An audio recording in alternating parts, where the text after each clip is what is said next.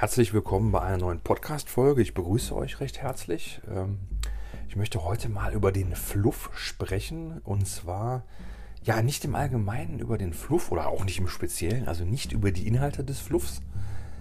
Oder fangen wir mal da an. Ich möchte über die Hintergrundgeschichte sprechen, die wir natürlich alle nur noch als äh, Fluff bezeichnen. Das hat sich ja so eingebürgert.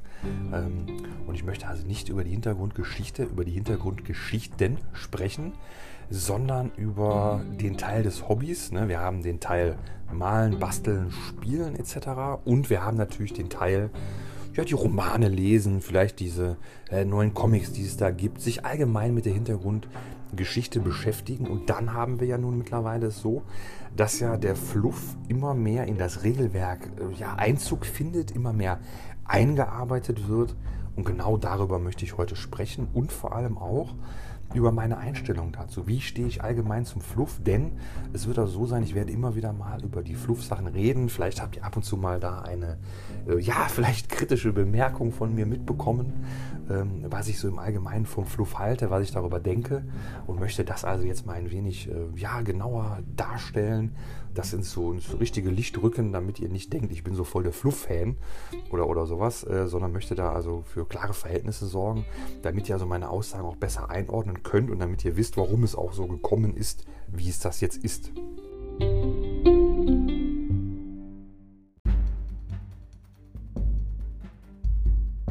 So, wir beginnen mal also ganz vorne. Als ich also anfing mit 40k, äh, habe ich mir ja nun den äh, Black Templar Codex äh, damals mitgenommen im GW. Ähm, denn ich spielte ja die Black Templar, ne, das lag ja auf der Hand. Und äh, da ich ja früher als äh, in meinen Jugendtagen, äh, sage ich mal, hatte ich ja nicht wirklich gespielt, sondern im weitesten Sinne die Modelle gesammelt und bemalt. Und ja, das höchste der Gefühle war also mal, dass wir so versuchten mal zu spielen, sage ich mal. Ne? Und ich hatte also da mh, hm, gar nicht so 40k verfolgt in den Jahren. Also ich hatte natürlich Dawn of War gespielt, ne? Äh, das hat mir immer gut gefallen. Das war ja für mich so ein bisschen so, ja, wie Command Conquer oder äh, Age of Empires. Ne? Das waren so die Spiele, die ich auch so aus Kindheitstagen, die ich einfach toll fand. Ne? Und äh, so war Dawn of War auch. Und äh, ja, ich fand Space Marines natürlich cool. Und ja, das war für mich so die Hintergrundgeschichte, die ich so kannte. Ähm, dazu natürlich noch die entsprechenden Sachen aus den Kodizes, die ich da besaß. Ähm, das waren ja noch diese dünnen Heftchen von früher. Das waren ja Dark Angels und Blood Angels. Ähm, aber auch da war ja nicht so viel jetzt äh, ja, auszumachen, als dass man jetzt sagen könnte, man hätte da allumfassend äh, Bescheid gewusst. Ähm, es ist ja nun auch so, diese ganze Hintergrundgeschichte, diese ganze äh, Dystopie und dieses ganze, ja, diese Verwerfungen, die es da alle so gibt, äh, das hat sich ja auch alles erst später entwickelt. Das ist ja, es gab ja in den 90ern, gab es ja noch gar nicht diese ganzen Romane. Ne? Und es ist also so, ähm, für mich war es jetzt nun so, meine Erfahrung war dann die, so, es gibt hier diese Regeln, es gibt diese Sachen und daran musst du dich halten. Und dann ist es ja so, wenn man ins Hobby reinwächst, dann, dann merkt man so, oh, da steckt, da steckt richtig viel hinter. Romane, Romanreihen, äh, richtig cooles Zeug. Ähm, für mich war es jetzt aber so, ähm, ich im Regelbuch steht ja nun auch so die ganze 40k-Geschichte drin, ne, mit dem Weltenbrand und dieses Ganze. Und für mich stand also fest, es gibt ähm, innerhalb äh, dieses Universums, ne, wir sprechen ja heute immer von einem Narrativ, ne, also einer Erzählung. Und ähm, innerhalb dieses Universums war es für mich so, oder war meine Annahme, meine feste Überzeugung, innerhalb dieses Narrativs gibt es also ja so eine, eine, eine gewisse Wahrheit, die denn da allumfassend äh, sich da niederschlägt und eine gewisse, ja, dass es also eine, einen gewissen Plan gibt. Das war so mein Gedanke. Ich dachte so nach dem Motto, das hat sich eine Person ausgedacht, wie wir das so kennen von Herr der Ringe, ne? also ein Autor, der sich diese Geschichte ausdenkt und dann natürlich unter Umständen sind da natürlich Sprünge, Lücken, Fehler drin, die dann versucht werden auszubessern oder die versucht werden, dass man die irgendwie versucht zu erklären. Und bei 40k ist es ja direkt so, man taucht äh, direkt ein und stellt dann fest, ähm, alles, was jetzt neu erschaffen wird, wird also dann damit gerechtfertigt, dass man also sagt, es gab also dieses düstere Zeitalter des Weltenbrandes und währenddessen ist also ganz viel unserer äh, fortschrittlichen Te Technologie verschütt gegangen äh, und das entdecken wir wieder und äh, dann, dann, dann ist das alles wieder gut. Also man hat sich also so ein, ein riesiges Hintertor offen gelassen äh, für Neuerungen. Das finde ich aber auch gut. Das ist eine clevere Idee gewesen. Das, da habe ich gar nichts gegen. Aber es war so, ich war der Meinung, es gibt einfach Sachen, die sind wie in Stein gemeißelt, die stehen fest. Es gibt einfach Sachen, ähm, da wird nicht dran gerüttelt. Ne? Das Chaos ist das Böse, das Imperium ist das Gute, der Imperator der Menschheit wird für alle Zeit äh, über die Menschen wachen und da wird nie dran gerüttelt. Ähm, und ein Stück weit ähm, ist das auch so. Also ich erinnere mich ganz, ganz interessant, äh, das ist mir selber auch mal bewusst geworden, wie, wie ich dann doch teilweise im Fluff verhaftet bin. Ähm, ich weiß nicht, ob ich erinnern könnt, es gab, bevor, unmittelbar bevor die achte released wurde, da gab es so ein, ein Sneak Peek, ein Rumor, ein Leak, wie sich es auch nennen mag. Es gab also ein Foto aus dem, äh, aus dem neuen Regelbuch vom Fluff. Und da war so ein, auf Englisch jetzt, da war dann so ein Satz, ähm, der dann irgendwie so abgeschnitten war ähm, der so doppeldeutig, äh, ja, irgendwie, ich weiß nicht, ich weiß wirklich nicht mehr, wie er genau lautete, aber es war so nach dem Motto, der Satz, ähm, der Imperator, bla bla bla, und dann wurde das geschwärzt und dann hätte der Satz jetzt so enden können, äh, der Imperator sei gestorben oder sei, sei, sei, sei, ja, was weiß ich, sei, sei von uns gegangen. Das hätte dieser Satz theoretisch bedeuten können. Ähm, und das war auch so, da gab es dann ja schon, äh, das fand ich auch verrückt, ne, wie, das, wie das so in den Köpfen der Leute drin ist. Dann gab es ja wirklich im Internet dann schon, äh, schon Hurra-Rufe von, von Chaos-Spielern, die sich freuten, jetzt der Imperator ist endlich weg und alles, ne, fand ich total verrückt. Und äh, aber noch verrückter war, dass für mich sonnenklar war, dass das nicht passieren kann.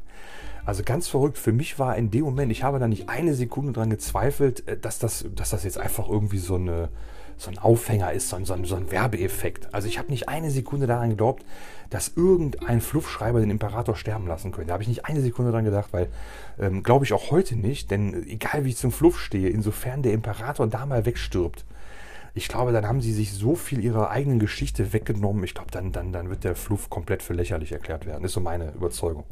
Aber darum soll es gar nicht gehen, sondern es geht also darum, ich war davon überzeugt, es gibt gewisse Sachen, die sind in diesem Universum, ist das die, die universelle Wahrheit und da wird nie was dran geändert. Und für mich war es also so, die Black Templar waren genau dieser Orden, der in diesem Kodex Black Templar beschrieben wurde. Die Black Templar waren der Orden, die sich ne, diese, diese ähm, entsprechenden ähm, Herangehensweise, Kriegstaktiken, Ordensaufbauten, dass sie das alles sich so überlegt haben und so gemacht haben, wie sie das für richtig hielten im treuen Glauben an den Imperator. Und es war ja nur noch so, die hielten sich ja auch nicht an den, äh, an den Codex Astartes. Das ist ja auch offensichtlich. Das steht ja auch da drin. Ne? Also es ist ja völlig klar, äh, sie sind da mit ihren Schiffen auf Kreuzzug und keiner weiß, wie viele Black Templar gibt es da. Äh, diese flache Hierarchie und diese ganzen Sachen, das ist ja alles, entspricht ja gar nicht dem Codex Astartes. Das heißt, es ist ja völlig klar, ähm, ich meine, das, das sorgt ja auch dafür, dass sie dann einen eigenen Codex hatten. Das ist ja bei den Space Wolves oder so ja auch so. Ne? Die halten sich ja auch nicht an alles, aber ähm, für mich war klar, die Black Templar kämpfen da mit dieser Überzeugung, mit dieser Inbrunst und äh, da wird nicht dran gerüttelt. Und ähm, dann war es so, ich habe mich für den Schluff, ja, was habe ich mich da interessiert? Das aus dem Regelbuch kannte ich ja natürlich dann. Das aus dem Lexikanum, was mich interessierte. Lexikanum übrigens finde ich eine der besten Webseiten, die es überhaupt nur gibt. Ich liebe das. Ähm, finde ich ganz toll.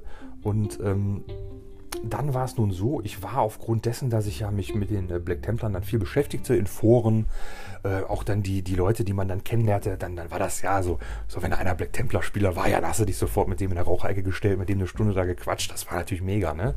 Und es war also so, ich war also dann auch in der Erwartungshaltung, bald kommt der neue Black Templar Kodex, ne? Das stand überall im Internet gefühlt, es gab Rumors, es gab, äh, es hieß, das Sturmrino kommt, äh, nur noch Sturmfahrzeuge, die, die Black Templar kommen dann aus den Fahrzeugen raus, man kann endlich nach vorne brettern und dann noch in den Nahkampf und ja, die verrücktesten Sachen, das wurde auch immer, es gab ja nun auch nur diese Webseiten hier von Fight oder so. Das wurde ja auch befeuert. Es gab regelmäßig dann angeblich Gerüchte von jemandem, der sagte, ja, ich habe gehört, bald kommen die Black Templar. Ähm, ja, und dann passierte ja das für mich völlig Unvorstellbare, die Black Templar verloren den Kodex. Das war für mich ja wirklich unvorstellbar, dass das passieren könnte. Und zwar war der Kodex dann weg.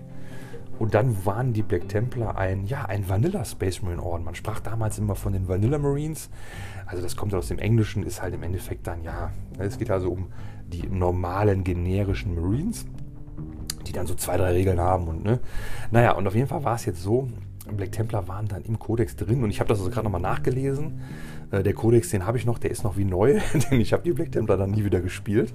Ähm, und zwar, da steht jetzt tatsächlich nicht drin, dass sie gerne mit Devastor-Trupps kämpfen, aber es wird erwähnt, sie kämpfen nicht so gerne mit Devastor-Trupps und setzen da ganz wenige ein. Und auch das ist ja schon, das entspricht ja nicht meiner imperialen Wahrheit. Denn meiner imperialen Wahrheit entspricht das, was im Codex Black Templar steht und da steht nichts von irgendeinem Devastor-Trupp drinne. Und deswegen gibt es das auch nicht. Und das klingt natürlich für euch völlig verrückt, das gebe ich zu. das tut es für mich auch. Aber es ist einfach so, äh, für mich ist, ist die Möglichkeit, Black Templar mit Devastor-Trupps zu spielen, mit, mit einem Stormraven, tolles Modell. Der Stormraven war aber eigentlich mal ein Blood Angels und Grey Knights exklusives Gefährt. Ich verstehe das nicht, warum das geändert wurde. Ähm, und auch diese ganzen anderen Sachen. Klar, die Einheiten machen sich gut in der Black Templar Armee, aber für mich hat es ja den Charme ausgemacht, die Black Templar eben auch so einseitig zu spielen oder so, so zu spielen, wie es in diesem Buch stand, wie ich auch den Fluff der Black Templar verstanden hatte. Ne? Egal wie bescheuert ich das am Anfang fand und wie gesagt auch die Heraldik, das äh, gefiel mir am Anfang auch alles gar nicht. Ich wuchs da so rein und habe dann aber auch ge gesagt für mich, okay, das, das ist für mich irgendwo, äh, hat das was Ehrenhaftes, äh, diese Art, wie sie das da angehen und dann finde ich das auch vernünftig, das so zu machen im Rahmen dieses Spiels jetzt und wollte das dann auch in aller Zeit so weitermachen. Äh, das war mein Plan. Ne? Und äh, wir als Black Templar-Spieler dachten ja auch alle, äh, wir kriegen jetzt endlich mal die coolen Sachen, die ja die Grey Knights, die Blood Angels, die, die Grey, Grey Knights, die, die alle anderen Space Wolves, die bekamen alle ohne Ende. Und wir wollten ja auch unseren Teil des Kuchens. Ne? Wir wollten Sturmrino haben, ähm, weiß ich nicht, ne? ordentliche Schwertbrüder, ähm, was weiß ich, irgendwie sowas. Und das kam ja nun nicht. Und ähm, das war für mich einfach wirklich eine Enttäuschung, kann ich nicht anders sagen das war einfach eine riesengroße Enttäuschung und eine Herabwürdigung einfach. Ne? Das, das fühlte sich nicht gut an. Ähm, fühlt sich bis heute nicht gut an. Ja, heute sehe ich das auch nicht mehr so, so eng, aber ja, äh, ich kann mich da trotzdem furchtbar darüber aufregen, weil ich da einfach sehr, sehr enttäuscht wurde. Und es ist also so, mh, mm, wenn man das jetzt gar nicht kennt, dann denkt man sich wahrscheinlich, ja, aber das ist halb so wild. Regeländerungen haben wir alle. Ja, das stimmt, das stimmt, das, da kann ich, kann ich nicht widersprechen. Aber dieses Gefühl, seinen Kodex zu verlieren, das ist ja jetzt in der neunten auch so ein wenig. Das sind, da sind ja doch schon einige Spieler, die das jetzt auch nicht mehr so toll finden, dass jetzt auf ihrem ehemaligen Kodex Supplement steht. Ne? Also die Dark Angels, Blood Angels bekommen alle nur noch Supplements. Oh, das ist natürlich, ja, ich meine, ich finde das, find das einen interessanten äh, Weg, den sie gehen. Ähm, eigentlich finde ich das besser, ähm, weil man hat jetzt natürlich so die einheitliche Rüstkammer, man hat so die, die allgemeinen Stratagems, die allgemeinen Gefechtsoptionen, die alle haben und dann gibt es noch ordensspezifische Sachen. Eigentlich finde ich das schon besser. Es ist auch etwas, es ist auch etwas fairer den anderen gegenüber und ich glaube, das ist eigentlich ein guter Weg am Ende. Vor allem sorgt es jetzt dafür, dass man mal sagen kann, geil, wir bringen mal ein Supplement Black Templar raus. Wir bringen mal hier diese äh, ganz aktuell, äh, wie heißen sie, Emperor Spears, diese äh, ja, Mischung aus Ultramarines und äh, Space Wolves, die jetzt also vor kurzem diesen Index da bekamen im White Dwarf. Ja, die sehen toll aus. Ich habe vom Fluft keine Ahnung, aber die sehen richtig cool aus. Die gefallen mir auch gut. Ähm, und das wäre ja eine coole Sache. Also deswegen, das finde ich eigentlich schon gut. Aber ich möchte darauf hinaus, ähm, zu dem Zeitpunkt damals war es wirklich, äh, war es nicht schön.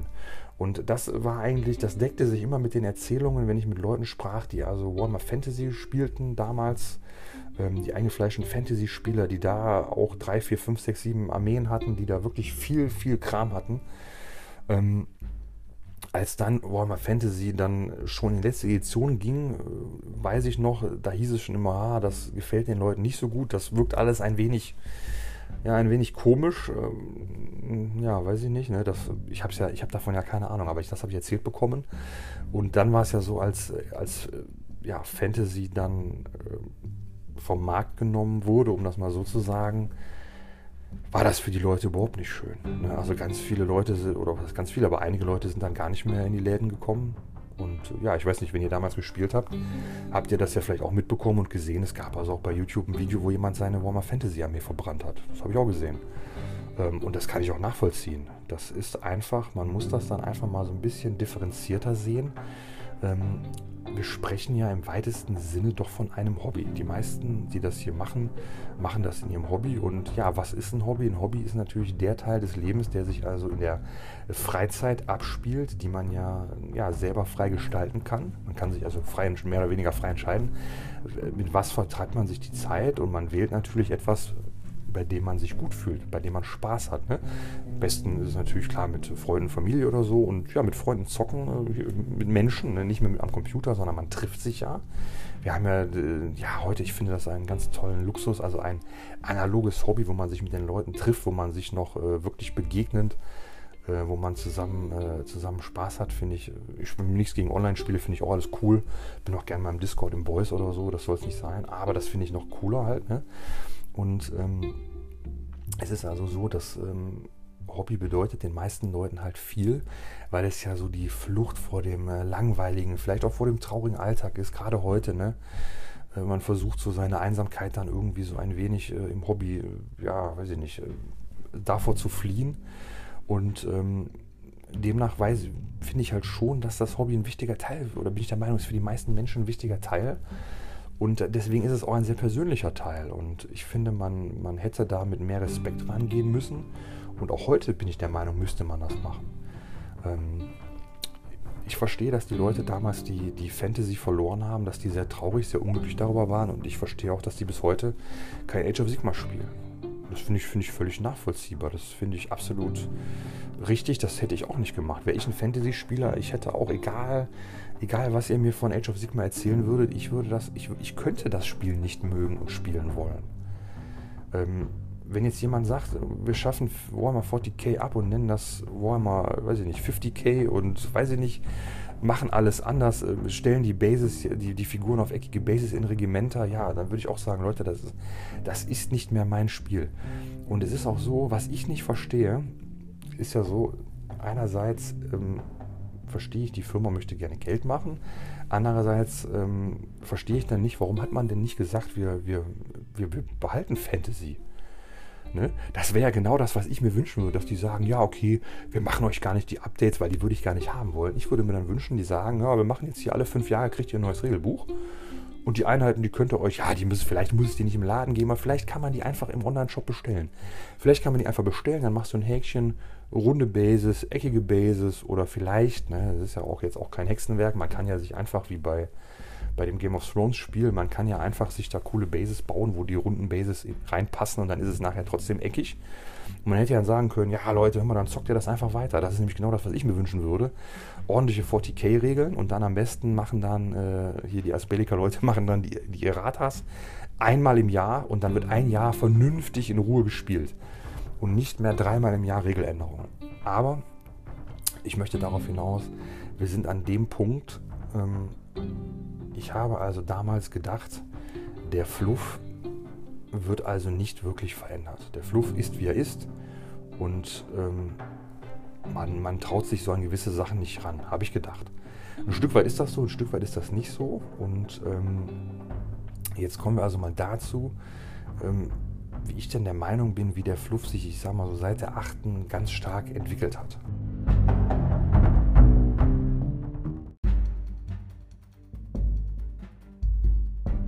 Der andere Punkt äh, ist ja nun der, äh, man hat ja nun begonnen, die Regeln und den Fluff äh, ja, zu verquicken. In der Form, dass also man sich überlegt hatte, die Idee, äh, ja, wir wollen gewissen Armeen, gewissen Fraktionen so thematisch das, was sie im Fluff mitbekommen haben, das jetzt in Regeln gießen. Die Idee finde ich gar nicht schlecht. Ich mag ja auch thematische Armeen, wie zum Beispiel so eine Ravenwing-Armee, dass die dann aus Bikern besteht oder. Ne? Sowas finde ich ja schon cool. Ähm, aber es ist natürlich so, ähm, das äh, hängt natürlich dann nachher damit zusammen, wie gut man das bewerten kann oder bewerten sollte, wie gut das gelungen ist. Denn es ist also so, ähm, ich sag mal, zu Beginn der achten war es ja nun so, dass jetzt erstmalig ähm, dann wirklich diese Ordenstaktiken auftauchten. Ne? Mit dem Spaceman Codex tauchten jetzt dann diese sechs ja, der, der bekanntesten Orden, sage ich mal, die tauchten jetzt nun im Kodex auf und bekamen jetzt also dann eigene Chapter Tactics, nannten die sich ja. Also erwartet äh, hatte man das ja, oder erwartet hatten wir das ja sowieso von den Armeen, die eigene Kodizes haben, wie zum Beispiel Dark Angels, Blood Angels, Grey Knights, da war klar, die werden natürlich gänzlich eigene Regeln bekommen, aber es war jetzt nun so, dass die ja, vermeintlichen Vanilla Marines, die vermeintlich kleineren Orden, dass die nun doch jetzt auch Regeln bekamen.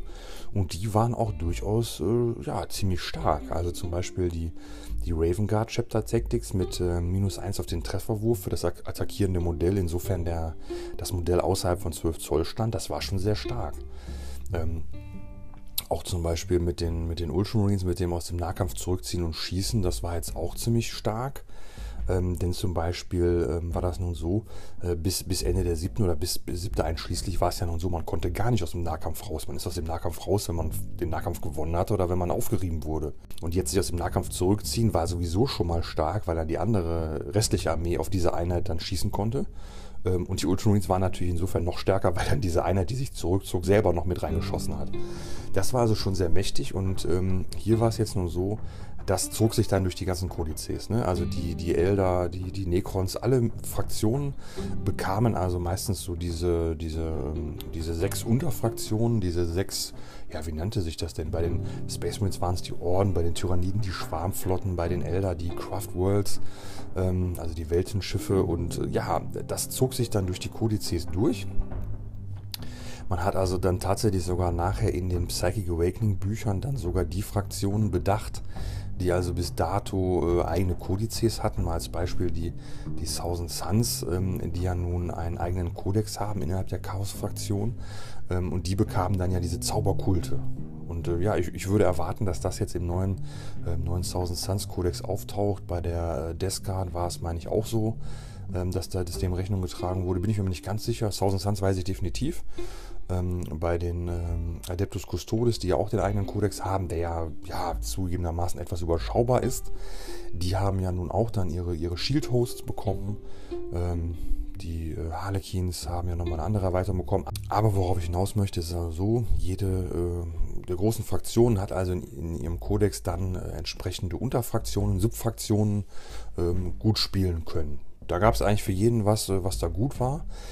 Und jetzt war es nun so, der Wortlaut war jetzt der, äh, es hieß, du kannst da frei was wählen, wie du möchtest. Ne? Da gab es jetzt keine, keine Begrenzung, keine Beschränkung. Und dieser Wortlaut hat sich also im Laufe jetzt zur 9. hin verändert. Ne? Ähm, zum Beispiel ist es so, man hat ja dann mit der zweiten äh, Kodexwelle der Space Marines hat man dann begonnen, ähm, dass man gesagt hatte, okay, man darf sich für die Nachfolgeorden jetzt so eigene Ordenstaktiken auswählen. Ähm, das tauchte dann überall mal auf. Das finde ich eigentlich die, das finde ich eigentlich eine schönere Lösung. Das ist also so, man hat also einen Pool von, von Ordenstaktiken. Ja, ich weiß gar nicht, wie viele sind denn das? ja, weiß ich nicht, wirklich viele, ne? Also ich sag mal 20 Stück bestimmt und da sucht man sich dann eben zwei Stück aus und die gelten dann für den eigenen Orden. Also das finde ich, eine, find ich eine durchaus gute Lösung. Ähm, da kann ich jetzt nicht sagen, dass ich das nicht gut finde, sondern das ist eigentlich so das, wo ich denke, ähm, ja, das, das, das ist vernünftig. Weil da ist es jetzt so, da zählt dann nicht die, die Farbe der Miniatur, ähm, also nicht das, was man jetzt vielleicht, es ist ja auch so, man wählt ja den Orden manchmal auch, weil man diese Farbe einfach toll findet. Ne? Also klar, manchmal ist es so der Fluff oder so, aber manchmal sagt man sich ja auch so, ja, keine Ahnung, ne? ich finde einfach äh, vielleicht blaue Marines schön oder gelbe oder grüne oder so. Ähm, oder was ja auch ein Punkt sein kann, manche Sachen, äh, die liegen einem ja malerisch besser. Das ist ja auch so. Ähm, ich finde ja auch manche Farben total toll. Äh, zum Beispiel, ich finde White Scars sehen total cool aus. Ne? Muss ich sagen, gefällt mir richtig gut. Auch diese ganzen Regeln, wie sie sich so spielen lassen. Aber mein Problem ist jetzt, äh, ich habe einfach überhaupt gar keine Freude daran, weiß zu malen. Also ich habe da bisher nicht wirklich, äh, ja, ich habe so bei meinen, äh, bei meinen Klonen für Star Wars Legion habe ich so ein, ja, neues Bemalschema ist auch eigentlich zu viel gesagt, aber da habe ich mir ein sehr schlichtes Bemalschema überlegt. Ähm, das habe ich dann auch da äh, angewendet. Ich bin da auch durchaus mit zufrieden. Ähm, aber da kann man jetzt nicht davon sagen, dass das so voll das ausgefallene äh, Malschema ist. So, ich bin damit zufrieden, ich kann damit wirklich gut leben.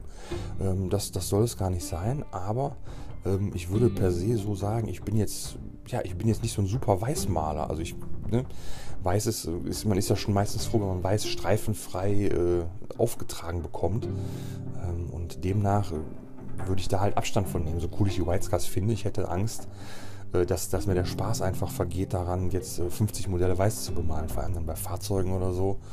Ähm, also ich möchte also darauf hinaus, ich finde es eigentlich netter, ähm, wenn man nicht gezwungen wird, mit diesen Regeln zu spielen. Denn es ist also so, in der neunten ähm, hat sich der Wortlaut also insofern verändert, dass es also jetzt doch dann eher so gesagt wird, dass man also, wenn man jetzt Ultramarines hat, auch Ultramarines spielen muss. Wenn man einen Ultramarines Nachfolgeorden hat, muss man den auch spielen. Und da steht tatsächlich dann schon drin, ähm, dass das sogar der Fall ist, insofern in irgendeiner Publikation von seitens GW der Orden mal als Nachfolgeorden erwähnt wurde. So mal als Beispiel, äh, ja, fällt mir jetzt gerade nichts ein.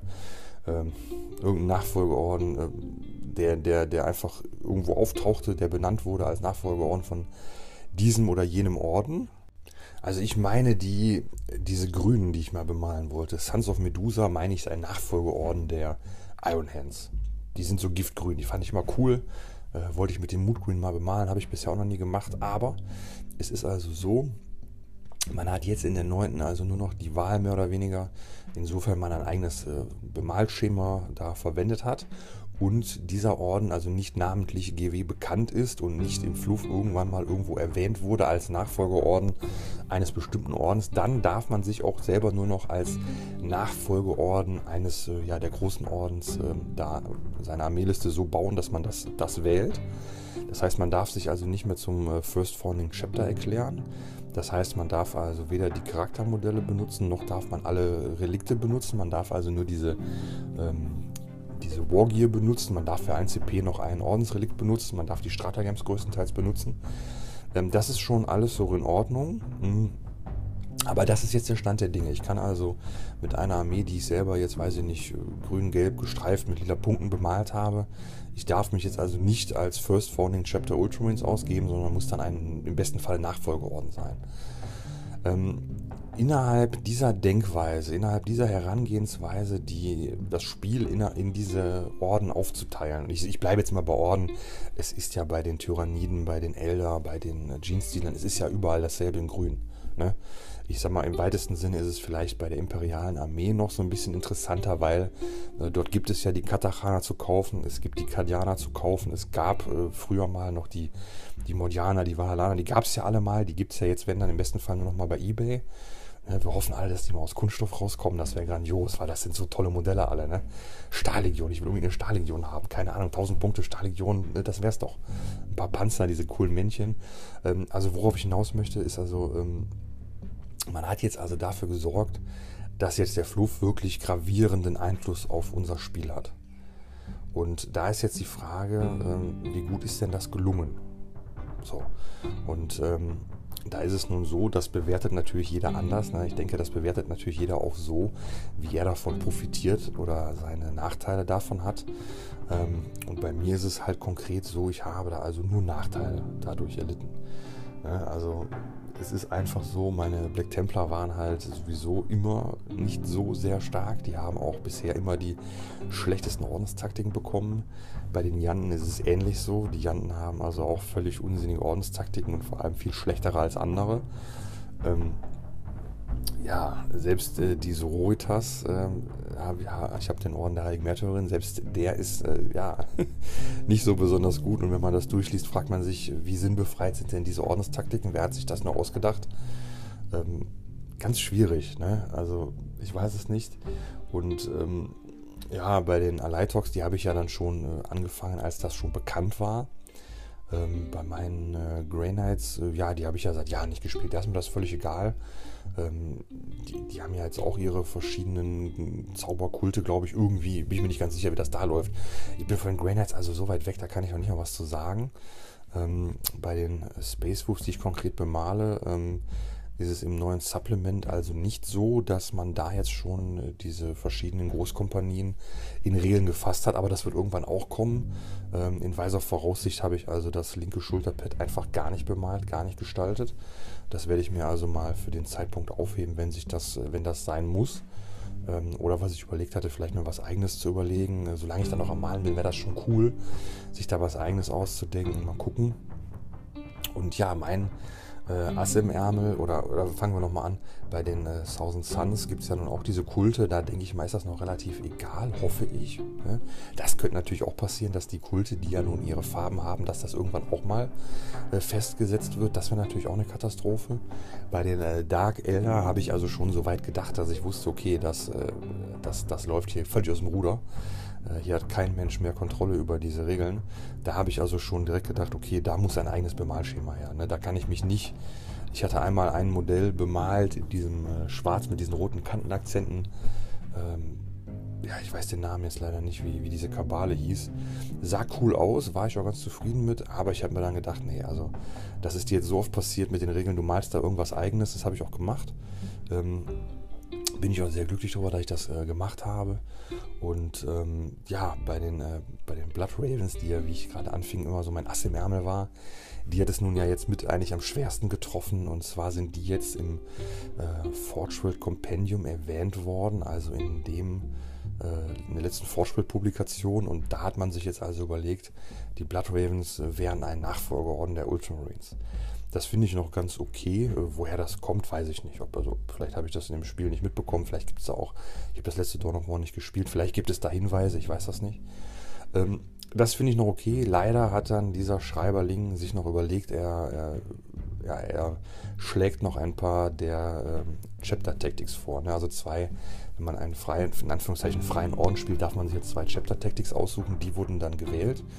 Ähm, das war jetzt gar nicht überraschend, denn die ähm, Blood Ravens hatten also einen White Dwarf Kodex bekommen, ich glaube zwei oder drei Monate ähm, bevor der Spaceman Codex, die zweite Welle des Spaceman Kodizes kam, also der zweite Spaceman Codex. Und da war es nun so, da kam dann dieser White Dwarf aus, ich meine im Sommer und im Herbst kam dann der Spaceman Codex und dann war es ja so, da stand explizit im Spaceman Codex dann drin, äh, da wurden dann die Blood Ravens erwähnt und da stand im Errata sofort drin, dass der, der White Dwarf Codex nicht mehr gilt. Also völlig, völlig verrückt. Ne? Und ähm, auf jeden Fall ist es jetzt leider so, die Blood Ravens haben jetzt also die Regel bekommen, dass äh, die Zauberer bei Psi-Tests Einsen wiederholen dürfen und dass also Verwundungen von 1 und 2 fehlschlagen. Das sind jetzt die Ordenstaktiken ähm, und da ist es jetzt einfach so, man muss sich ja nun wirklich mal fragen, ähm, wer, wer, denkt sich die aus? Ich meine, ich möchte jetzt wirklich nicht anfangen hier äh, schlechte Regeln äh, euch vorzukauen und darüber zu meckern. Aber es ist nun einfach so, jeder, der so ein bisschen äh, gesunden Menschenverstand hat, der wird natürlich erkennen, dass es ja wirklich kaum schlechtere Ordenstaktiken gibt und auch kaum unsinnigere. Ne? Also eine Ordenstaktik, in der also die, die, die HQs, die man da hat, was ja maximal drei sind oder so, ne? Und wer nimmt denn drei Zauberer mit bei den unheimlich schlechten und unbrauchbaren Psykräften der Space Marines? Das heißt, wie wahrscheinlich ist denn, dass, das, dass diese Armee von dieser Ordenstaktik jemals irgendwie profitiert? Das ist ja relativ unwahrscheinlich. Und dann ist es ja nun auch so, die Einsen wiederholen beim Psi-Test, das ist ja auch schon schlecht. Also äh, die, diese Chapter Tactics sind, also wir bleiben mal bei dieser, die ist ja, die ist ja, die ist ja doppelt und dreifach schlecht. Die ist also einmal schlecht, weil das wäre ein netter Warlord Trade. Ne? Das wäre vielleicht ein nettes Relikt plus eins aufs Zaubern oder sowas. Ne? Das wäre auch cool. Aber eine Ordenstaktik würde, würde ja in meinen Augen äh, nur dann sinnvoll sein, wenn doch möglichst ja, wenig mehr als zwei, drei Modelle davon profitieren. Also nehmen wir mal eine Ordenstaktik der Iron Hands, da bekommt die ganze Armee einen 6er Feel No Pain. Bei den Raven Guard bekommt die ganze Armee minus 1 to Hit außerhalb von 12 Zoll. Bei den Ultramarines wiederholen äh, können alle Ultramarines-Einheiten sich aus dem Nahkampf zurückziehen und schießen. Also man fragt sich ja nun doch schon, wer hat sich das denn ausgedacht? Das ist ja so unfassbar schlecht. Ähm, das, das, das trifft ja erstmal auf kaum Einheiten zu. Und dann ist es ja nun so, ähm, die, die, die meisten Psy-Kräfte der Space Marines, also ein Zauberer der Space Marines, der zaubert immer zweimal. Das heißt, ähm, der würfelt also pro Runde auch nur vier Würfel und dann darfst du, darfst du da die Einsen wiederholen. Also wie unwahrscheinlich ist das denn? Und wenn man einen guten Zauberer nimmt wie Tiguris, der bekommt eh plus eins aufs Zaubern. Ähm, und die meisten Psy-Kräfte sind sowieso auf 6 und 7. Also man würfelt im Mittel sowieso mit zwei Würfeln die 6 und die 7. Das heißt, äh, ja, das, das ist so unfassbar schlecht. Also ich meine, klar, das sorgt dann dafür, dass man natürlich die Psykräfte dann, dass die Wahrscheinlichkeit, die Psykräfte durchzubekommen, natürlich ein wenig höher ist. Aber es ist nun auch so, ne, wenn man jetzt ehrlich ist, dann würde man sich ja eigentlich überlegen, okay, wir wollen, wir wollen, dass die Armee besser zaubert. Dann wäre ja eigentlich der logische Schritt, man guckt sich innerhalb des 40k-Universums, innerhalb der 40k-Regeln einfach die Armeen mal an, die gut zaubern können und die dann ja eventuell noch äh, ja, irgendwelche Boosts, irgendwelche Boni bekommen haben, die denen doch ähm, das Zaubern noch irgendwie verstärken könnte. So, und da ist es ja nun so, da kann man jetzt ganz einfach gucken. Ähm, die Elder zaubern zum Beispiel relativ gut oder auch die Thousand Suns. Und wie macht man einen, einen Elder Zauberer gut oder besser? Man sagt einfach in den Regeln, der bekommt plus eins auf sein Ergebnis, was er da gewürfelt hat. Das ist eine ganz tolle Sache. Oder man sagt, der darf halt den kompletten Psi-Test oder beide Würfel vom Psi-Test oder jeweils, was er da möchte, wiederholen. Das sind tolle Sachen. Oder so eine Sache, wenn zwei Zauberer zusammenstehen, dann können sie irgendwas besser zusammen. Also da gäbe es genug Möglichkeiten, ähm, die besser zu machen. Das ist bei Ariman äh, etc. auch so. Oder dass, sie, dass, dass man sagt, okay, die dürfen einfach noch eine dritte Psykraft oder eine weitere Psykraft freisetzen. Ja, und äh, da hat man also wirklich, das ist mit, mit überhaupt keinem Sinn und überhaupt keinem Verstand äh, bewerkstelligt worden. Das ist also so unglaublich schlecht. Das ist eine Ordenstaktik, die würde kein Mensch nehmen. Also niemand, der klar denken kann, würde die nehmen. Ähm, und die andere ähm, Ordenstaktik, die die äh, Blood Ravens jetzt bekommen haben, ist also die, die ist also noch schwachsinniger. Da ist es also so, da steht dann drinne, dass also Verwundungswürfe von 1 und 2, die schlagen immer fehl. Also das ist ja so unsinnig und undurchdacht, da fehlen mir fast die Worte. Da muss ich wirklich mich zusammenreißen. Ähm, also das ist so unfassbar schlecht. Also nehmen wir mal an, man hätte jetzt geschrieben, das hatte ich auch schon überlegt, das wäre ja auch ganz geil, man hätte geschrieben, äh, Verwundungswürfe von 1, 2 und 3, die schlagen fehl. Das wäre natürlich wiederum cool. Dann hätte man gesagt, äh, dann hätte man sozusagen ein, ein, ja, ein umgedrehtes äh, Transhuman-Stratagem. Das Stratagem sagt ja zum Beispiel, du, du wundest nur auf 4 plus.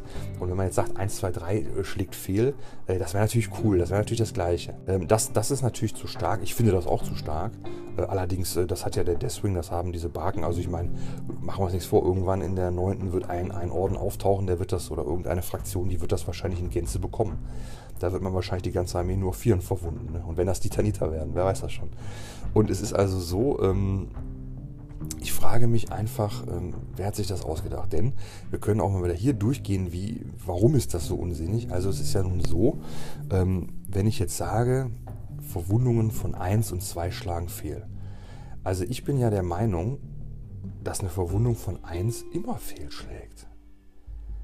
Also, ähm, könnt ihr mich jetzt korrigieren, aber ich meine, es steht auch im Regelbuch drin, dass eine unmodifizierte 1 immer fehlschlägt. Oder? Also, ich weiß nicht, ich kann jetzt mal, vielleicht muss ich jetzt hier eben mal gucken oder so, aber das, das, das wäre mir auch neu. Also, selbst wenn du doch plus 1 aufs Wunden bekommst, dann ist eine unmodifizierte 1 immer ein Fehlschlag gewesen. Also das, äh, ja, weiß ich überhaupt nicht. Das finde ich, finde ich total verrückt. Ich weiß nicht, in, der Fernkampfphase ist es so, ist das im Nahkampf vielleicht anders? Ich glaube nicht. Das heißt, diese Regel ist doch schon völlig Banane oder, oder, oder was übersehe ich da? Was übersehe ich da? Wann habe ich mal, wann habe ich, wann bin ich mal verwundet worden von, von jemandem, der eine 1 gewürfelt hat? Kann ich mich nicht dran erinnern. So, jetzt kommen wir dazu, die 2. Das heißt, alle Verwundungen auf 2 plus die schlagen fehl. Nehmen wir mal jetzt den Fall, dass jemand plus 1 aufs Wunden bekommt. Das lassen wir mal kurz außen vor. Ich spiele ja Space Marines. Space, Space Marines haben also bis, bis auf die Servitoren, oder haben Servitoren vielleicht auch, aber ich wüsste bei den Space Marines also keine Einheit, die Widerstand 3 hat. Die haben alle Widerstand 4. Das heißt, wer wundet denn mich auf eine 2? Das sind also nur im Fernkampf Laserkanonen, Laserwaffen, ne, dazu zähle ich auch mal die Elder Laserlanzen und Melterwaffen. Und jetzt vielleicht die Hellblaster mit, mit überladen oder irgendwas. So. Aber mehr Waffen sind das doch jetzt gar nicht. Doch ein Raketenwerfer vielleicht, ne? Aber ihr seht ja, das sind natürlich Waffen, da hat man nicht so viele von.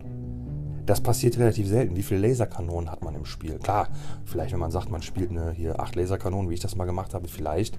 Oder zehn Hellblaster, aber in den meisten Fällen ist das doch relativ unwahrscheinlich.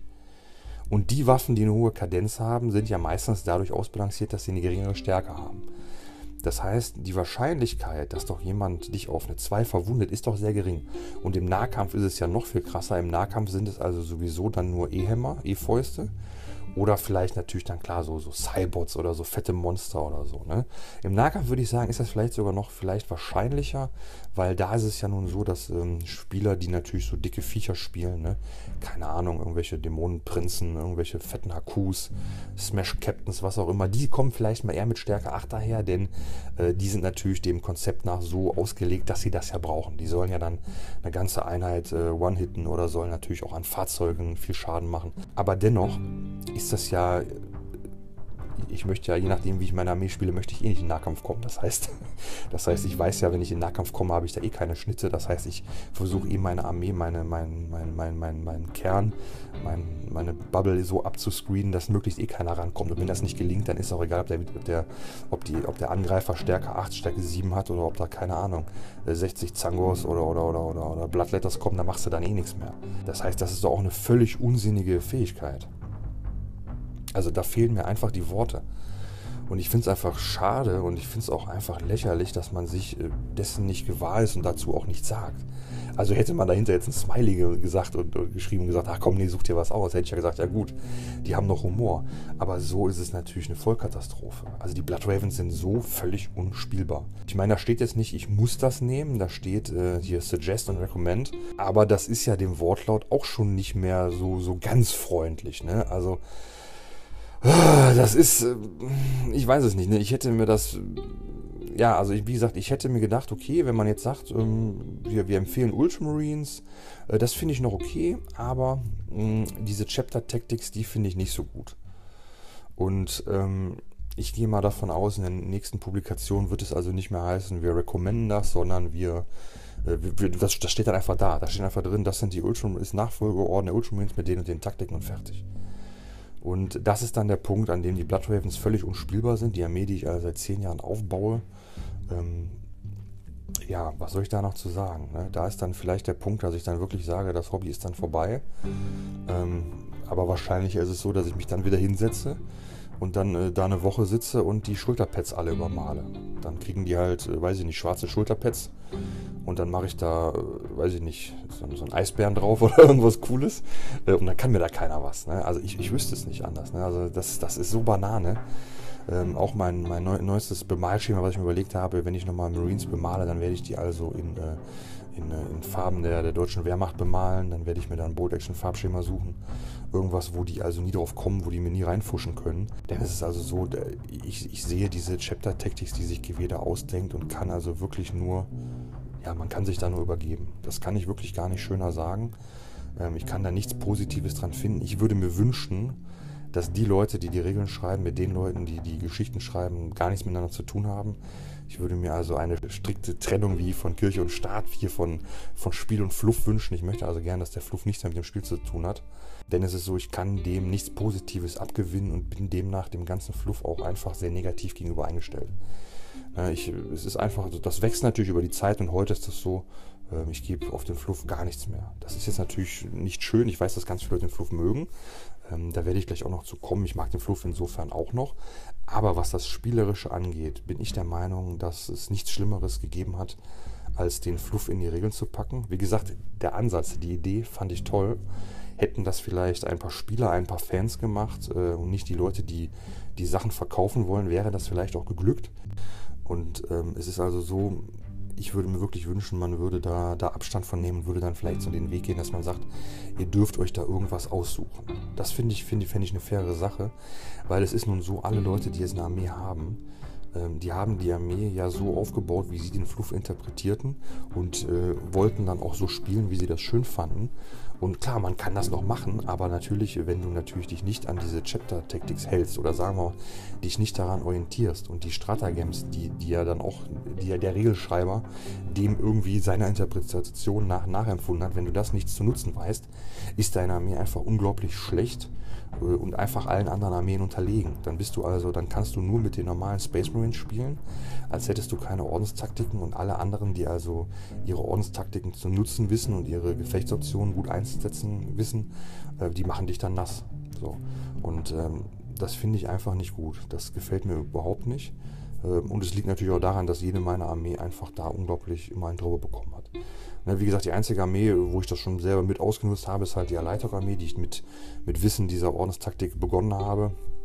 Oder vielleicht die Dark, Dark Elder, wo ich mir jetzt bewusst was ausgedacht habe, wo ich der Meinung bin, da, da, das, da, da kommen die nicht drauf. da haben die, die haben schon alles so in, äh, man sieht schon Bilder von allen Kabalen, die die sich vorstellen. Da, da werden sie meine nicht mit erwischen. Ich denke mal, das ist ganz gut. Ähm, aber wie gesagt, das ist auch eine, eine ganz klare Schattenseite in diesem Hobby, muss man einfach sagen. Ähm, das ist unglaublich traurig. Ähm, und wie gesagt, besonders für Leute, die diese Armeen schon haben und die dann einfach in, ja, in meinen Augen einfach unspielbar werden. Ne? Oder die einen, ja klar, die, die zwingen einen dann dazu, dass man wieder neuen Kram kauft, dass man seine Armeen anders spielt, als man das gerne möchte. Und ähm, ja, wie gesagt, das Positive äh, an dieser Idee ist ja dennoch das, dass man sich überlegt hatte, man kann die Armeen dann thematischer aufbauen. Das finde ich ja eigentlich gut. Aber ich bin der Meinung, es ist halt einfach in die Hose gegangen. Man hätte das also so machen müssen, äh, finde ich, dass man den Leuten so einen gewissen Freiraum gibt. Dass man sagt, okay, wir machen euch einfach, äh, wir stellen euch so einen Pool an Regeln bereit und ihr sucht euch einfach zwei, drei aus. Und da ist es auch so, es gibt immer schlechtere und bessere Regeln, das ist ganz klar. Aber es gibt nun mal auch Regeln, wie was ich gerade vorgelesen habe. Es gibt einfach Regeln, wenn man einfach ein wenig nachdenken kann, dann merkt man, dass die einfach unsinnig sind. Oder nicht mal unsinnig, aber die sind einfach die sind einfach hundertmal schlechter als andere. Und das liegt einfach daran, dass von einer Ordenstaktik, wenn davon alle Miniaturen profitieren, sogar Fahrzeuge, Dreadnoughts, was weiß ich, dann ist das nun mal immer stärker, als wenn du eine Ordenstaktik hast, von der ein einziges Modell profitiert.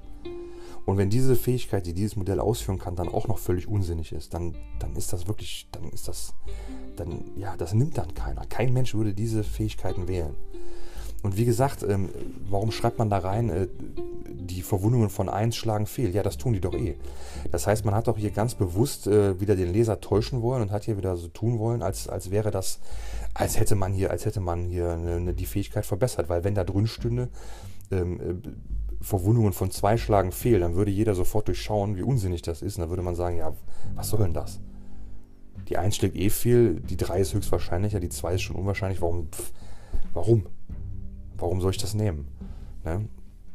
Und äh, ja, das finde ich einfach nicht wirklich gut.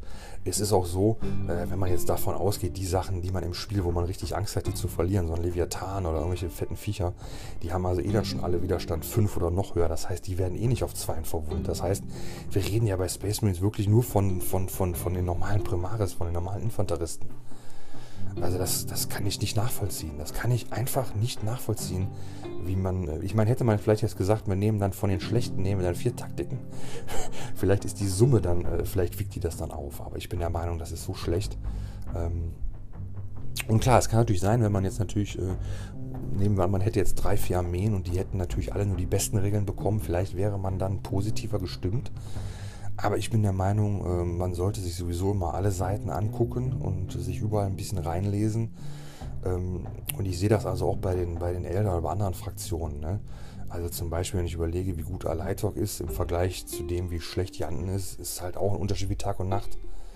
Und äh, das finde ich, find ich schon sehr beeindruckend. Ne? Auch bei den Imperialen, ne? da ist es ja so, da gibt es auch zwei, drei, die sind gut, zwei, drei, äh, bei der Imperialen Armee. Und zwei, drei, die sind doch einfach richtig schlecht. Ne? Auch wenn ich gucke, Deskorps. Deskorps im Vergleich zu Cardia unfassbar schlecht. Der wichtigste Panzerbefehl, die Einsen wiederholen oder die Trefferwürfe da wiederholen, den haben die nicht. Den haben die nicht. Ja, dann brauchst du keinen Panzerkommandanten spielen. Also, das ist völlig Banane. Also, ich weiß das nicht, ne? Oder, oder auch bei, bei Atmech, ne? wie, wie gut Mars ist, wie gut Stügis war und wie, wie schlecht alle anderen sind. Ne? Gut, da gibt es jetzt noch die eine da, die ist, die ist auch nicht schlecht mittlerweile, aber da, da muss man sich dann auch wirklich drauf einlassen. Dann muss man auch sagen, dann spiele ich wirklich so, wirklich Listen, die wirklich nur das ausnutzen, was diese Armee gut kann.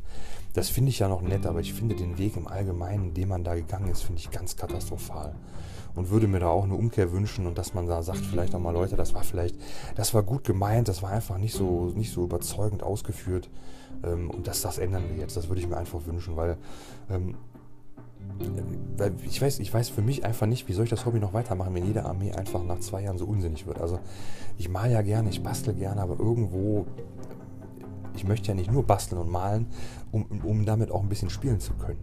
Ne? Und äh, da ist halt einfach die Frage, ich, ich, weiß einfach nicht, wie das, wie das so zukünftig laufen soll. Also, wie gesagt, für mich momentan die Konsequenz ist dann die, dass ich sage, ich muss meine Armeen so bemalen, dass mir da nicht reinfuschen kann. Also ich muss ein Bemalschema nehmen, was gut aussieht, was nichts mit 40k zu tun hat. Daher halt die Überlegung, mich an einem WW2-Farbschema dann einfach zu orientieren zukünftig. Da kann man sicherlich auch andere ähm, Farbschemata wählen, die, ja, die vielleicht, dass man auch sagt, okay, ähm, ich bemal vielleicht meine Space Marines in einem Elder-Farbschema. Ich bemal meine Space Marines mit einem blauen Tarnmuster. Oder ich mal die grün mit diesen Rosenranken. Sähe ja auch geil aus. Ne? Oder ich mache wirklich einfach alles pink. Dass GW eine pinke Armee im Imperium rausbringt, halte ich für unwahrscheinlich. Oder ja, mit viel Glitzer oder so. Ne? Ich habe mir da jetzt auch so ein paar Nagellackfarben bestellt, die schön glitzern. Ja, vielleicht, vielleicht ist das der Weg, den wir da gehen müssen. Mehr Tussi-Style, ich weiß es nicht. Ne?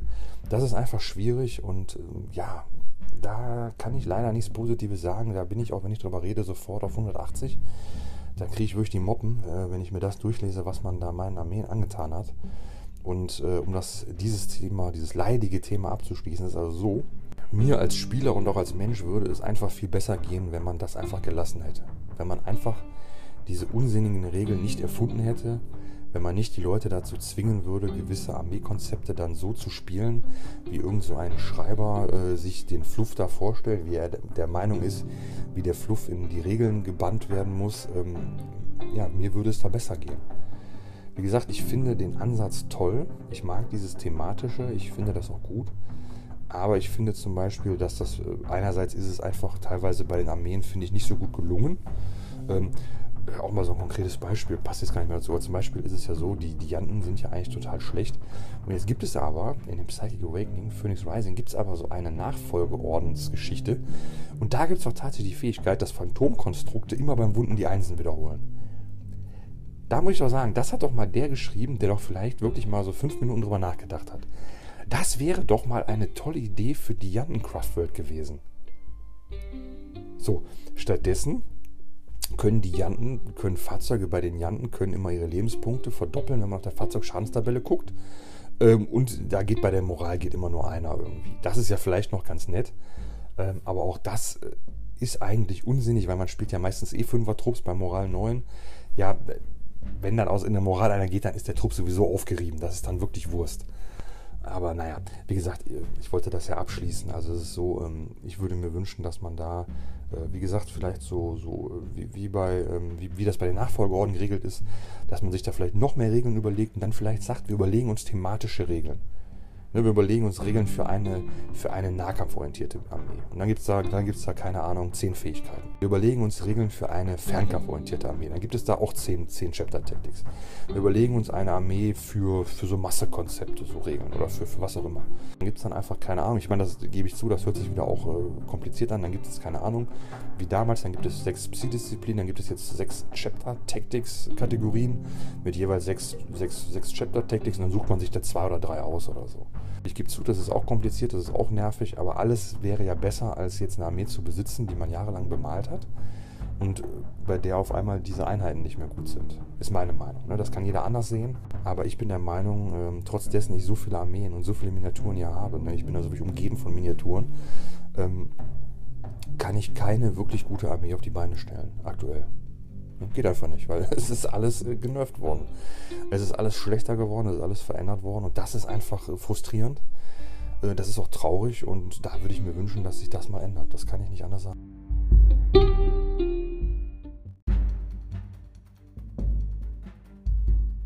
Aber ich möchte das Ganze jetzt natürlich noch ein wenig äh, abrunden. Und zwar, ähm, ja, allgemein mag ich den Fluff natürlich sehr gerne. Ne? Es ist natürlich eine sehr, sehr düstere Zukunft. Ne? Es ist ja eine Dystopie, wie wir ja wissen. Es ist also sehr, sehr, ja, es äh, steckt also wenig Positivität äh, in diesem Universum. Es geht natürlich nur um Leid und Elend und äh, das ganze Düstere. Äh, aber das fasziniert natürlich euch, das fasziniert auch mich. Und äh, ja, ich mag den Fluff sehr gerne. Ähm, insofern, äh, das, was ich da nun weiß, ich weiß ja da aber weitem auch nicht alles. Es gibt ja Leute, die wissen da, die wissen überall Bescheid, die kennen da alles. Ich weiß also bei meinen Armeen äh, Bescheid. Da lese ich natürlich immer die äh, Auszüge aus den entsprechenden Fluffteilen, aus den Kodizes. Oder äh, ja, im Regelbuch äh, habe ich natürlich auch dann immer alles so nachgelesen oder im Lexikanum. Das finde ich sehr gut. Ich habe auch so eine ganze Romanreihe mal gelesen. Ja, Romanreihe ist zu viel gesagt. Es gab mal diese Reihe, ähm, in der auch dieses Schlacht um Hell's Reach Buch erschien. Das war also immer so ein Roman, der um eine der Space Marine Orden sich da drehte. Ähm, da hatte ich dieses Wins World, das ging um die Crimson Fists. Da gab es noch eins mit den Space Wolves, da war der Björn vorne drauf. Ähm, was gab es denn dann noch? Ich glaube, da gab es noch ein viertes, meine ich. Ähm, die Horus-Serie habe ich mal angefangen zu lesen, bin da aber irgendwann mal stecken geblieben bei Roman, weiß ich nicht, 5, 6, 7, irgendwo so relativ am Anfang schon. Ähm, Ghost Ghost hatte ich nie gelesen, aber jetzt kommen wir dazu, was ich im Fluff, also äh, nicht am Fluff, aber an den Publikationen toll finde. Es erscheinen ja nun seit 2020 äh, die Romane in Hörbuchform. Und ich bin da so ein ganz großer Fan, äh, Hörbücher beim Bemalen zu hören oder klar auch beim Autofahren oder so. Und äh, da kommt das mir sehr gelegen, denn ich äh, höre die Romane natürlich unglaublich gerne oder höre, oder es ist ja so, wenn man diese, wenn ich diese Hörbücher beim Malen höre, man ist dann so voll da drin. Ne? Ich kann mich da dann sehr, sehr viel besser darauf konzentrieren, als wenn ich jetzt so, ja, die Hörbücher jetzt beim Computerspielen hören würde, ne? Oder wenn ich irgendwas nebenbei mache, was so sehr viel Konzentration fordert. Ich weiß nicht, wenn ihr das verstehen könnt, was ich da meine. Ähm, ich kann mich da schon äh, dann doch auf beides gut konzentrieren. Ich kann also dann sehr gut malen, wie auch mich äh, sehr gut in dieses Hörbuch vertiefen. Ähm, und das ist ganz toll, das mag ich sehr gerne. Und ja, ich finde die Hörbücher da auch deutlich sinnvoller als die Bücher. Ähm, da hat jeder so seine Vorlieben. Manche Leute lieben das auch, sich da mit den Büchern hinzusetzen. Das mache ich jetzt nicht. so viel Langeweile habe ich dann doch nicht, sondern äh, ja, ich, ich finde das halt schöner, die Bücher dann zu hören. Ne, da bin ich, bin ich, kann ich mobiler bei sein, da kann ich, wie gesagt, Auto fahren, ich kann die äh, mir aufs Handy ziehen, ich kann die dann über die Kopfhörer, kann ich die überall hören, in der Bahn, egal wo ich unterwegs bin äh, oder halt äh, beim Malen oder so. Das, das finde ich angenehmer. Ne? Äh, auch wenn ich mal im Garten bin, äh, habe ich auch manchmal die Ohrnöppel drin, das finde ich dann angenehmer. Das ja, ist einfach irgendwie zeitgemäßer, finde ich sinnvoller. Ne? Aber worauf ich hinaus möchte, ähm, die äh, Horus-Heresie ist ja nun auch jetzt vertont worden. Ähm, da kommen leider, ich glaube, nur vier Bücher pro Jahr oder vielleicht fünf. Auf jeden Fall relativ unregelmäßig, glaube ich. Ähm, da sind wir so jetzt bei, ich glaube bei der 10, 11, 12, 12 meine ich, Thousand Suns letzter Roman, glaube ich. Habe ich noch nicht gehört. Äh, aber was ich bisher immer sofort verschlungen habe, sind also die äh, Gauns Ghost äh, Hörbücher, wie auch die der äh, Eisenhorn-Reihe. Die finde ich unglaublich toll. Ähm, die Thousand Suns äh, Geschichte ist ja die letzte aus der Horus-Heresie. Ähm, da freue ich mich auch drauf, denn ich bin ein großer Thousand Suns-Fan. Aber es ist so, für die, die sich da jetzt nicht auskennen, die Horus-Heresie-Reihe ähm, beschreibt ja nun nicht, beschreibt ja theoretisch eine fortlaufende Geschichte, aber immer mit anderen Protagonisten. Also es ist so, die ersten Bücher, da geht es halt so ein bisschen um die Luna Wolves. Ähm, dann tauchen unregelmäßig die, die Dark Angels bisher zweimal auf. Ähm, es ging so ein bisschen um die äh, Guard. Ähm, ja, alles taucht da so ein bisschen gemischt auf. Ähm, es gibt sogar einen Roman, da, das ist glaube ich so eine Sammlung von vier Kurzgeschichten irgendwie. Ähm, auch die Handlungsstränge in den Büchern sind teilweise sehr äh, unterschiedlich, ähnlich wie bei Game of Thrones. Es tauchen also in einem Roman äh, vier, fünf Handlungsstränge auf, die absolut gar nichts miteinander zu tun haben, die dann, die dann zwei, drei Romane später dann erst aufeinandertreffen. Ja, das muss man mögen. Ich finde das nicht schlecht. Ja, weiß ich nicht. Ich, ich finde es trotzdem einfacher, wenn in einem Roman eine Geschichte erzählt wird. Ja, aber wie gesagt, da hat jeder seine Vorlieben. Äh, aber allgemein muss ich sagen, die Horus-Heresie finde ich insofern ein wenig anstrengend, als dass doch wirklich immer neue Protagonisten auftauchen. Ähm, das finde ich nicht so glücklich. Ich hätte mir das vielleicht eher so gewünscht, vielleicht so wie bei Karl May oder so, dass man so dann sagt, okay, äh, wenn man doch jetzt äh, schon nicht einen Hauptprotagonisten hat, dann, dann äh, wie das am Anfang geschehen ist, dann sagt man so, wir machen zwei, drei Bücher zu einem Thema und dann das nächste. Aber gut, das, da hat jeder andere Vorlieben. Allgemein ist die Horus-Heresie sehr beliebt. Ich finde es jetzt nicht schlecht. Ähm, finde manche Romane dann doch sehr, sehr langweilig oder so. Aber wie gesagt, ich möchte jetzt nicht Negatives sagen. Ist ja absolute Geschmackssache. Ne? Manche bevorzugen den einen Autor, diesen Autor und demnach äh, jeder, wie er da mag. Äh, bei mir ist es so, ich finde also die, die Gauns Ghost-Reihe viel, viel besser und auch die, die Eisenhorn-Reihe, das ja, gefällt mir einfach besser. Das sind so, so ein Handlungsstrang, eine, ja, ne, bei Gauns Ghost sind es halt Gaunt und seine Geister, die da immer wieder auftauchen, äh, die paar, die man da namentlich kennt. Bei Eisenhorn ist es also er selber und natürlich so seine, seine, seine, ja, seine, wie sagt man denn? sein Gefolge, ne? sein Gefolge, was da auftaucht, das also auch immer das aus denselben Personen besteht. Ähm, der eine hier, Ravendor, taucht ja dann auch später nochmal auf. Soweit ich weiß, gibt es von ihm oder über ihn auch Romane. Die Eisenhorn-Geschichte ist, soweit ich weiß, auch leider, leider auserzählt. Ich glaube, es gibt nur äh, diese vier Hörbücher. Ich glaube, es gibt auch sowieso nur diese Omnibus-Trilogie und noch so eine Nacherzählung irgendwie. Befürchte ich. Ich würde mir wünschen, es käme noch mehr. Ich finde die Eisenhorn-Romanreihe richtig gut. Äh, ganz toll gelesen, ganz toll erzählt, wirklich spannend, toll gemacht. Ähm, bin mir da gar nicht so ganz sicher, ähm, ob da noch was kommt. Ich hoffe das. Ich habe es nicht gegoogelt, weil ich Angst hatte, dass dann steht, es kommt nichts mehr. Äh, was ich also ganz interessant noch finde, die Eisenhorn-Romanreihe spielt also schon über einen längeren Zeitraum, mehrere hundert Jahre. Ähm, ganz toll gemacht. Also finde ich unglaublich toll. Und äh, bei den äh, Tanitern ist es, also bei, bei den Gauns Ghost ist es bisher anders, denn da ist es so, jeder Roman beschreibt also nur einen kleinen äh, Zeitpunkt, eine kurze Zeitspanne, wenige Tage, wenige Wochen, ähm, während bei Eisenhorn halt mehrere Jahre direkt äh, dann, dann dazwischen liegen oder da, da, da passieren, auch aufgrund dieser Warp-Reisen dann. Ne?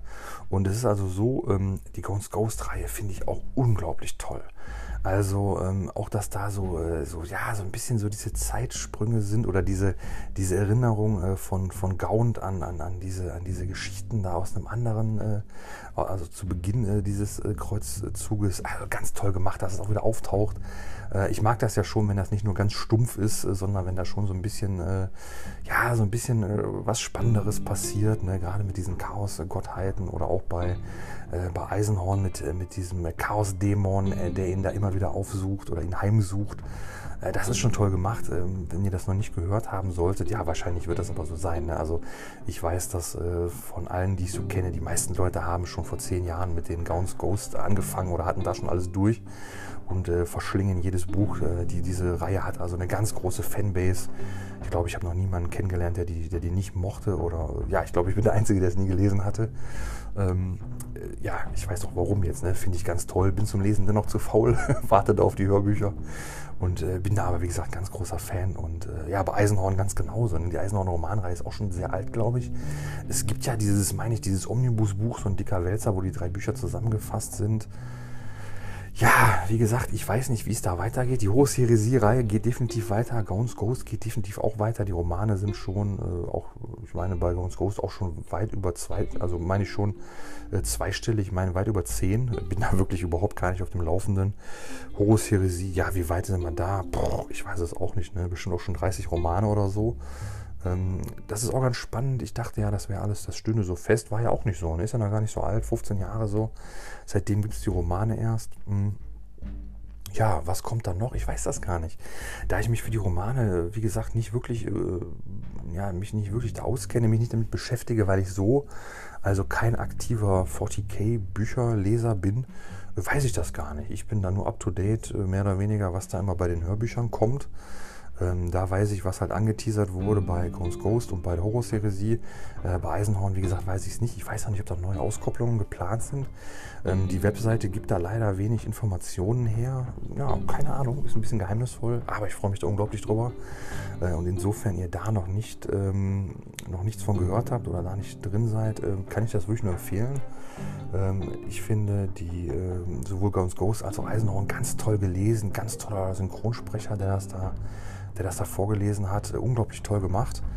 Ähm, ja, auch, also wirklich, ja, wenn man das mag, äh, glaube ich, man kann das, man kann das nur toll finden.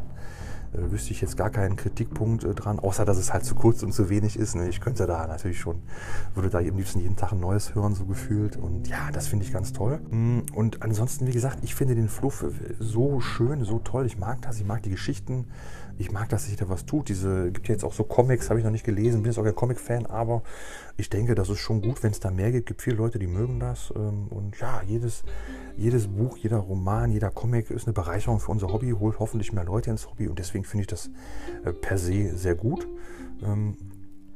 Und da habe ich auch Spaß daran, darüber mich zu unterhalten und äh, zu philosophieren und zu überlegen, was passiert denn da, was ist da los.